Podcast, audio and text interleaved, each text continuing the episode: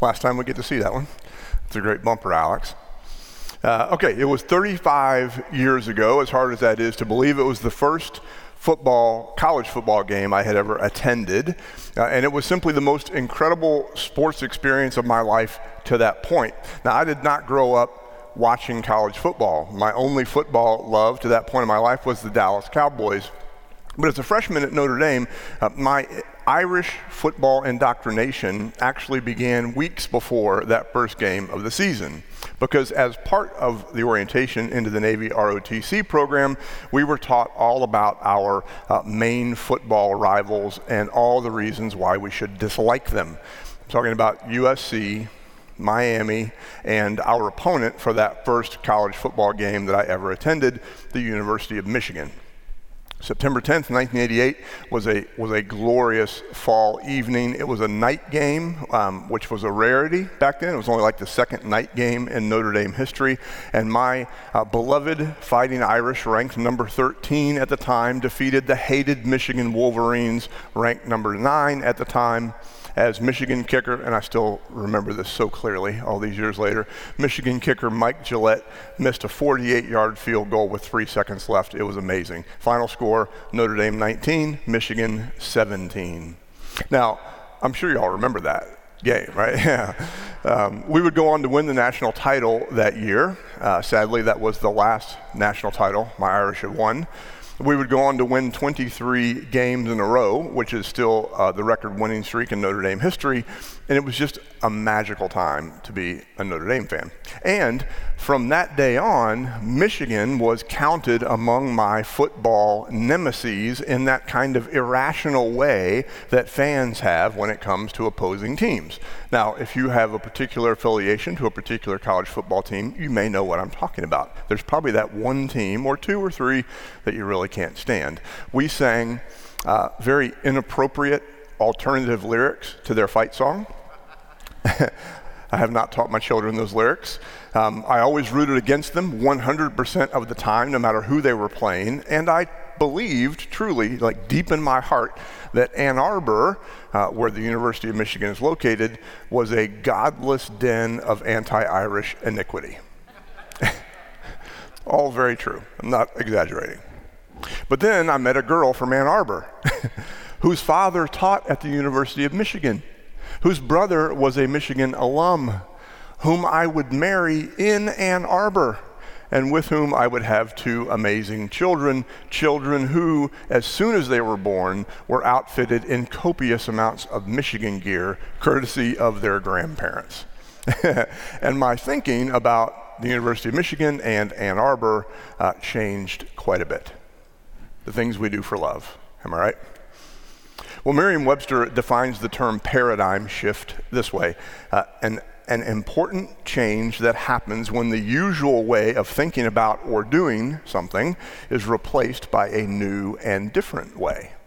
Like when you stop hating an old football rivalry because you fall in love with a girl from there. The term paradigm shift was coined by an American philosopher named Thomas Kuhn in a book published in 1962, and it's become almost the standard way that we describe how human beings make sense of new information or new facts or new revelation. A paradigm is a, a framework of thought, um, be it about some specific scientific discipline or the world of college football or, for our purposes today, theology. Because every once in a while, uh, there is a, a new bit of information, um, new knowledge that, that challenges us and our old thinking and inspires, uh, or in some cases compels us to think differently about that subject in some new way. And in the history of human knowledge and scientific thought, there have been some pretty significant paradigm shifts, as you know. Uh, for example, mathematician and astronomer Ptolemy, who lived in the second century AD, believed and taught that the Earth is at the center of the universe. And that was the prevailing uh, theory for 1400 years until Copernicus developed his heliocentric theory that the sun is actually at the center of the universe. And it's hard for us to believe now, but uh, that idea was incredibly disruptive, and it took, it took a while for humanity to get used to, and the church for that matter. Darwin's theory of evolution was a paradigm that challenged a particular understanding of Scripture and creationism. It is not inconsistent with our United Methodist understanding of theology and the interpretation of Scripture, but it is a theory that is still not accepted by some, as I'm sure you know. And then in the, in the 20th century, Einstein's theories of special relativity, relativity and general relativity caused the scientific community to, to completely update Isaac Newton's 200 year old theory of mechanics. That's a, a paradigm shift that we're uh, still living into. It revolutionized our thinking. The church, for its part, has had to navigate many paradigm shifts over the years to varying degrees of disruption and pain. Copernicus, Darwin, and Einstein um, all required that we wrestle with the connection between theology and science, for example. I think as United Methodists, we do that pretty well. But there have also been issues of, of practical theology that the church has faced. In our United Methodist tradition, for example, in the 1700s, uh, John Wesley was a leading voice for the abolition of slavery. We can be rightly proud of that part of our heritage. But, as I'm sure you know, it was a, it was a position that was not well received in the American South.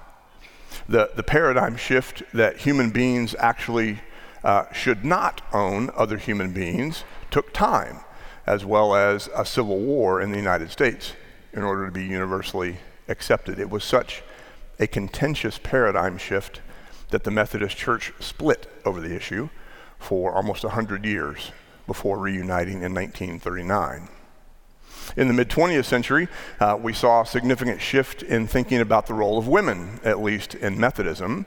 Uh, there had been women in important leadership roles since the time of Wesley, but it was not until 1956 that the Methodist Church granted women full clergy rights. Uh, this is a long settled issue for us now, obviously, but there are still only a handful of major Christian denominations that have accepted this particular paradigm shift. And as you may have seen, uh, just last week, or I guess the week before last, uh, the Southern Baptist Convention doubled down on their rejection of women in the pulpit their loss. Currently, uh, our uh, culture is in the midst of a pretty contentious paradigm shift with regard to human sexuality, as you know. It's a reality uh, with which we United Methodists are wrestling as well. The lesson of history is that um, as human beings learn more, we are faced again and again with the challenge of rethinking what we thought we knew. And history tells us that we struggle with uh, and often fiercely resist new thinking and change. But the lesson of history um, is that new thinking and change are actually an essential part of who we are as Christians. And this was a pattern that was established by Jesus himself. Paradigm shifts were kind of his thing when it came to interacting with the religious community as the incarnation of God in the world, uh, he, he brought divine revelation to help us learn something new about who God is, about who we should be, about how we should relate to God and each other. And predictably, then as now, his thinking uh, was met with resistance. He challenged long standing assumptions about the law of Moses uh, and you know how religious folk love to rethink their rules. he challenged existing power structures, and you know how much power structures like to be challenged. He preached uh, countercultural sermons that set high standards for his disciples. He called us to a radical love for God and for others, especially those on the margins, especially those who uh, in his day were rejected by the very religious and their leaders. And in the long term, of course, with the history of hindsight, taking the long view, we know that his ministry changed the world and it saved all of us. it gave us a life of meaning and purpose on this side of the grave and the hope and promise of life with God in eternity. That was in the long term. But in the short term, it got him killed. in no small part because paradigm shifts are really hard. So uh, let's read now from the text that has inspired our current sermon series, uh, Faith of a Child. This is Matthew chapter 18, verses 1 to 5. Listen, friends, for the word of God as it is proclaimed by God's servant, the evangelist Matthew. At that time, the disciples came to Jesus and asked, Who is the greatest in the kingdom of heaven? He called a child, whom he put among them, and said, Truly I tell you, unless you change and become like children, you will never enter the kingdom of heaven. Whoever becomes humble like this child is the greatest in the kingdom of heaven. Whoever welcomes one such child in my name welcomes me. This is the word of God for the people of God. Thanks be to God. So in Matthew's gospel, uh, Jesus preaches five extended sermons, what scholars call the five discourses in Matthew. In May, we focused on the first of these, which is more commonly known as the Sermon on the Mount. Our passage today is the, is the fourth of these di- discourses in Matthew, and it's given us, as I said, our theme for this June series. And the passage begins with a question posed by the disciples who, who seem to be preoccupied with what sounds at first like a shocking idea Who is the greatest? Now, in their case, uh, in, in this passage that we just read, uh, they speak of it in terms of the kingdom of heaven. But some version of this question comes up in all four Gospels. It's almost a recurring theme. They essentially want to know what's in it for me. And if we're really honest, I mean, don't all of us uh, wonder about this at one point or another, at, at, at least from time to time in our lives? Granted, it's a, it's a self centered question. It's a question focused on ourselves and our need for recognition and success and affirmation, but, but don't we all wonder about that? It's as if they're saying, Yes, Jesus, look, um, I love you and uh, I believe in you and I'll dedicate my life to you. All that was certainly true of the disciples. But there's this nagging question in their minds What about me? Uh, what do I get out of it?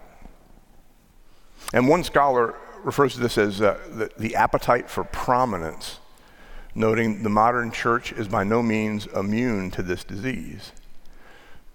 To me, although the question here in Matthew is stated in a bit of a grandiose manner, this is a normal paradigm, albeit a selfish one, or at the very least, um, a self focused one. What's in it for me? And that's when Jesus hits us with this massive paradigm shift. We've been talking about it all month. He says, Unless you change and become like children, you will never enter the kingdom of heaven. And even knowing what we know about how Jesus feels about children, that's still a pretty radical expectation.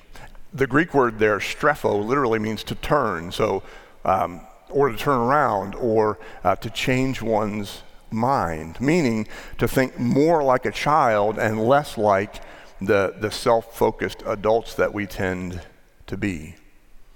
Over the past few weeks, we've, we've talked about what this means. It means uh, remembering that we are made in the image of God and that everyone else is too. It means finding our security in God as a child does with their parents. It means uh, receiving and sharing unconditional love as children do in their relationship with their parents today, as we wrap up the series, we're talking about the teachability of children. Children have this, this natural curiosity. They know that they uh, have so much to learn, and they show up in life constantly seeking to learn more.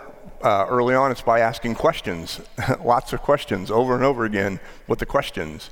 And then they, they try to learn new things by trial and error. And of course, they, they go to school for 13 years or more, learning side by side with their friends.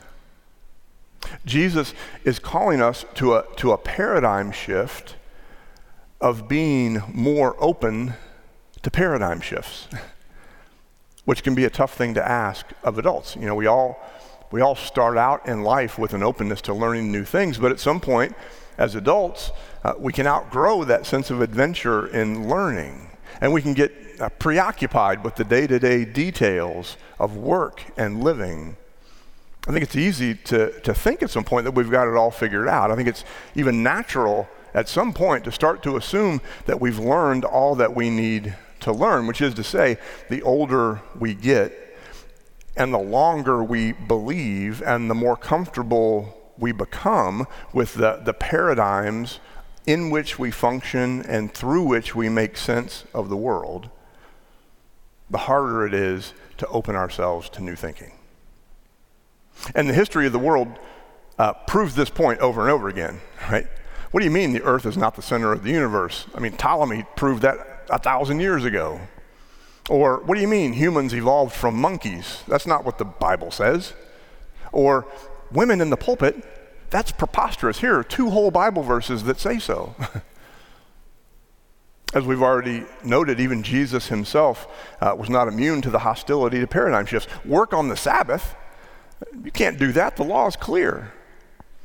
Eat with sinners. What are you doing, Rabbi? That's, that's forbidden. You're the Son of God.